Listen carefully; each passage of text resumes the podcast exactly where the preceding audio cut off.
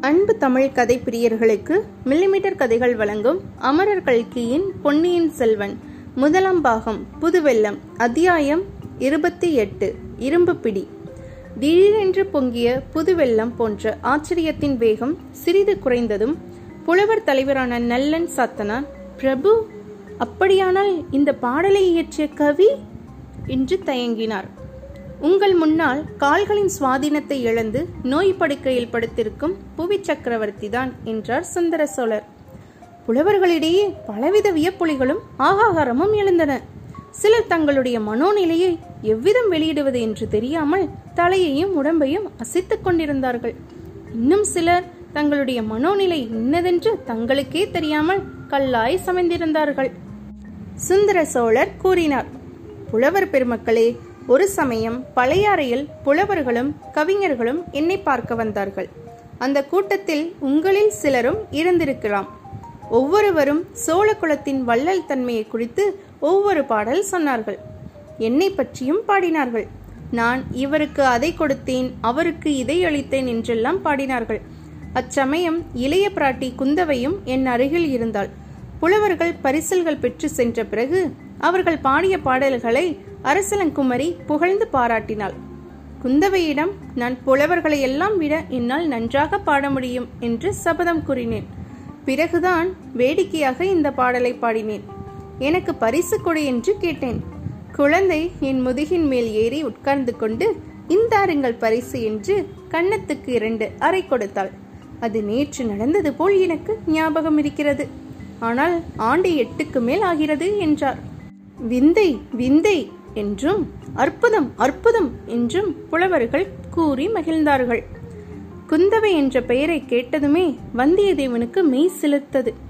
சோழ குலத்தில் பிறந்த அந்த இணையில்லா பெண்ணரசியின் எழிலையும் புலமையையும் அறிவுத்திறனையும் பற்றி அவன் எவ்வளவோ கேள்விப்பட்டதுண்டு. அத்தகைய அதிசய அரச குமாரியை பெற்றெடுத்த பாக்கியசாலியான தந்தை இவர். தாய் அதோ பக்கத்தில் அமர்ந்திருக்கும் மூதாட்டி. சுந்தர சோழர் தம் செல்வ புதல்வியை குறித்து பேசும்போது எவ்வளவு பெருமிதத்துடன் பேசுகிறார். அவர் குரல் எப்படி தழுத்தழுத்த உருக்கம் பெறுகிறது.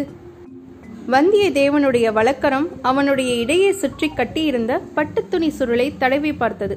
ஏனெனில் குந்தவை பிராட்டிக்கு அவன் கொண்டு வந்திருந்த ஓலை அச்சுருளுக்குள் இருந்தது.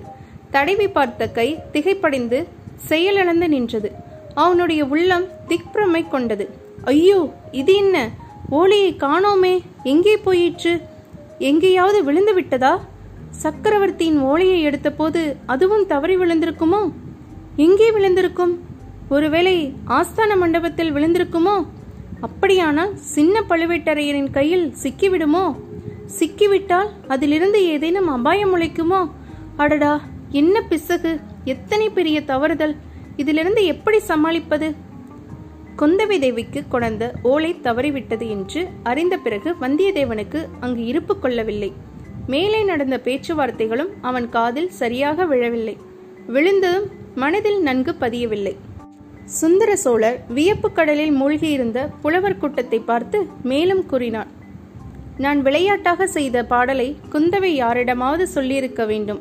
ஒருவேளை பழையாறை திருமேற்றளி ஆலயத்தின் ஈசானிய பட்டாச்சாரியாரிடம் சொல்லியிருக்கலாம். அவர் இப்பாடலை நாடெங்கும் பரவும்படி செய்து என்னை உலகம் பரிகசிப்பதற்கு வழி செய்து விட்டார். பிரபு தாங்களே பாடியிருந்தால்தான் என்ன? பாடல் அற்புதமான பாடல்தான். சந்தேகமே இல்லை. தாங்கள் புவி சக்கரவர்த்தியாய் இருப்பதோடு கவி சக்கரவர்த்தியும் ஆவீர்கள் என்றார் நல்லன் சாத்தனார். ஆயினும் இச்சமயம் அந்த பாடலை நான் பாடியிருந்தால் இன்னொரு கொடையையும் சேர்த்திருப்பேன். இந்திரனுக்கு யானையும் சூரியனுக்கு குதிரையும் சிவனாருக்கு பல்லக்கும் கொடுத்ததோடு நிறுத்தி இருக்க மாட்டேன். மார்க்கண்டையனுக்காக மரளியை சிவபெருமான் உதைத்தார் அல்லவா? அந்த உதைக்கு யமன் தப்பித்துக் கொண்டான். ஆனால் அவனுடைய எருமைக்கடா வாகனம் சிவபெருமான் கோபத்தை தாங்காமல் அங்கேயே விழுந்து செத்துவிட்டது. வாகனம் இல்லாமல் யமன் திண்டாடி கொண்டிருந்ததை அறிந்து பழையாறை சுந்தர சோழர் யமனுக்கு எருமைக்கடா வாகனம் ஒன்றை அனுப்பினார். இப்படி ஒரு கற்பனையையும் சேர்த்திருப்பேன். அந்த எருமைக்கடாவின் மேலில் ஏறிக்கொண்டுதான் யமன் இப்போது ஜாம் ஜாம் என்று என்னை தேடி வந்து கொண்டிருக்கிறான். நமது தஞ்சைக்கோட்டை தளபதி சின்ன பழுவேட்டரையரால் கூட யமதர்மராஜனையும் அவனுடைய எருமைக்கடா வாகனத்தையும் தடுத்து நிறுத்திவிட முடியாது அல்லவா? இப்படி சுந்தர சோழர் சொன்னபோது அவர் அருகில் வீற்றிருந்த உடைய பிராட்டி வானமான் தேவியின் கண்களில் நீர் அருவி பெருகிற்று. அங்கிருந்த புலவர்கள் பலர் விம்மி அழத் தொடங்கிவிட்டார்கள். சின்ன பழுவேட்டரையர் மட்டுமே மனோதிடத்துடன் இருந்தார்.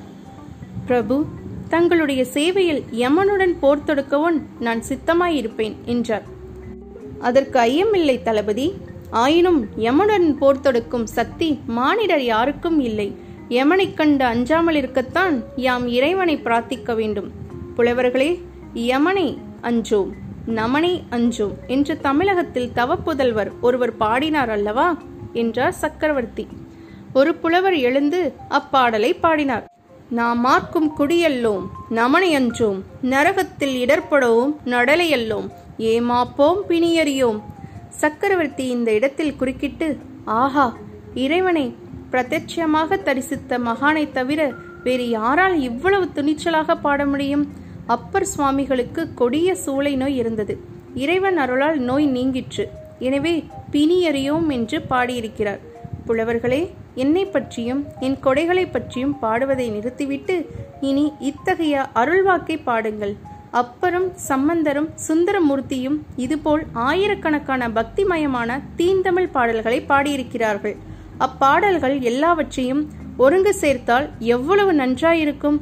படித்தும் பாடியும் பரவசம் அடைவதற்கு ஓர் ஆயுட்காலம் போதாது அல்லவா? என்றார். அரசர்க்கரசே தாங்கள் அனுமதித்தால் அந்த திருப்பணியை இப்போதே தொடங்குகிறோம். இல்லை என்னுடைய காலத்தில் நடக்கக்கூடிய திருப்பணி அல்ல.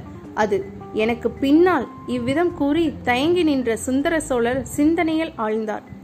அரண்மனை மருத்துவர் சின்ன பழுவேட்டரையரின் அருகில் வந்து அவர் காதில் ஏதோ சொன்னார். அதை கவனித்த சுந்தர சோழர் தூக்கி வாரி போட்டவரைப் போல் கண்ணை நன்கு விழித்து சபையோரை பார்த்தார். வேறொரு உலகத்திலிருந்து மரணத்தின் வாசலிலிருந்து யமனுலக காட்சியிலிருந்து திடீரென்று திரும்பி வந்தவரைப் போல் சக்கரவர்த்தி தோன்றினார். பிரபு சங்கப்பாடல் ஒன்றை கேட்க வேண்டும் என்று தங்கள் விருப்பத்தை தெரிவித்தீர்கள். அதை மட்டும் சொல்லிவிட்டு இவர்கள் போகலாம் அல்லவா? என்றார் சின்ன பழுவேட்டரையர். ஆம் ஆம் மறந்துவிட்டேன். என்னுடைய உடல் மட்டுமல்ல உள்ளமும் சுவாதீனத்தை இழந்து வருகிறது. எங்கே? சங்கப்பாடலை சொல்லட்டும் என்றார் மன்னர். சின்ன பழுவேட்டரையர் நல்லன் சாத்தனாருக்கு சமிக்ஷை செய்தார். புலவர் தலைவர் எழுந்து கூறினார் அரசே தங்களுடைய முன்னோர்களில் மிக பிரபலமானவர் கரிகால் பெருவளத்தார். இமயமலையில் புலிக்கொடியை பொறித்த மாவீரர். அவருடைய ஆட்சி காலத்தில் பூம்புகார் காவேரி பட்டணம் சோழ மகாராஜ்யத்தின் தலைநகரமாய் இருந்தது. பற்பல வெளிநாடுகளிலிருந்தும் பற்பல பொருட்கள் மரக்கலங்களில் வந்து இறங்கிய வண்ணம் இருந்தன. பூம்புகாரின் செல்வ பெருக்கையும் வளத்தையும் வர்ணிக்கும் சங்க புலவர் ஒருவர் இன்னின்ன நாட்டிலிருந்து இன்னின்ன பொருட்கள் வந்தன என்பதை தெளிவாக சொல்லியிருக்கிறார். அந்த பாடல் பகுதி இது. வடமலை பிறந்த மணியும் பொன்னும் குடமலை பிறந்த வாரமும் மகிழும். தென்கடல் முத்தும் குணக்கடல் துகிரும். கங்கை வாரியும் காவிரி பயனும். ஈழத்து உணவும் காழகத்தாக்கமும் பாடலில் இந்த இடம் வந்தபோது சுந்தர சோழர் கையினால் சமிக்ஷை செய்யவே புலவர் நிறுத்தினார். தளபதி கரிகால் வளவர் காலத்தில் ஈழ நாட்டிலிருந்து தமிழகத்துக்கு உணவுப் பொருள் வந்து கொண்டிருந்தது என்று இப்பாடல் சொல்கிறது. அதை நான் அறிவதற்காகத்தானே இப்புலவர்களை அழைத்து வந்தீர்? ஆம் அரசே என்று கோட்டை தளபதி கூறியது சிறிது ஈனஸ்வரத்தில் கேட்டது. அறிந்து கொண்டேன். இனி இப்புலவர்களை பரிசல்கள் கொடுத்து அனுப்பிவிடலாம் என்றார் மன்னர். புலவர்களே நீங்கள் இப்போது விடை பெற்றுக் கொள்ளலாம் என்றார் கோட்டை தளபதி. புலவர்கள் மன்னருக்கு வாழி கூறி கோஷித்துக் கொண்டு புறப்பட்டு சென்றார்கள். குந்தவை தேவிக்கு கொண்டு வந்த ஓலையை காணாததால் மனக்கலக்கம் அடைந்திருந்த வல்லவரையன் அப்புலவர்களுடனேயே தானும் நழுவி விடலாம் என்று எண்ணி எழுந்து கூட்டத்தின் நடுவில் நடந்து சென்றான். ஆனால் அவன் எண்ணம் நிறைவேறவில்லை. வாசற்படியை நெருங்கிய போது ஒரு வலிய இரும்பு கை அவனுடைய கையின் மணிக்கட்டை இறுக பிடித்தது. வல்லவரையன் நல்ல பலசாலிதான். ஆயினும் அந்த வஜ்ர பிடியின் வேகம் அவன் உச்சந்தலை முதலாவது உள்ளங்கால் வரையில் ஒரு குலுக்கு குலுக்கி அவனை செயலிழந்து நிற்கும்படி செய்துவிட்டது. அவ்விதம் பிடித்த இரும்பு கரம் சின்ன பழுவேட்டரையரின் கரந்தான் என்பதை நிமிர்ந்து பார்த்து தெரிந்து கொண்டான். புலவர்கள் தரிசன மண்டபத்திலிருந்து வெளியேறினார்கள். இத்துடன் அத்தியாயம் இருபத்தி எட்டு முடிவெற்றது. மீண்டும் அத்தியாயம் இருபத்தி ஒன்பதில் சந்திப்போம்.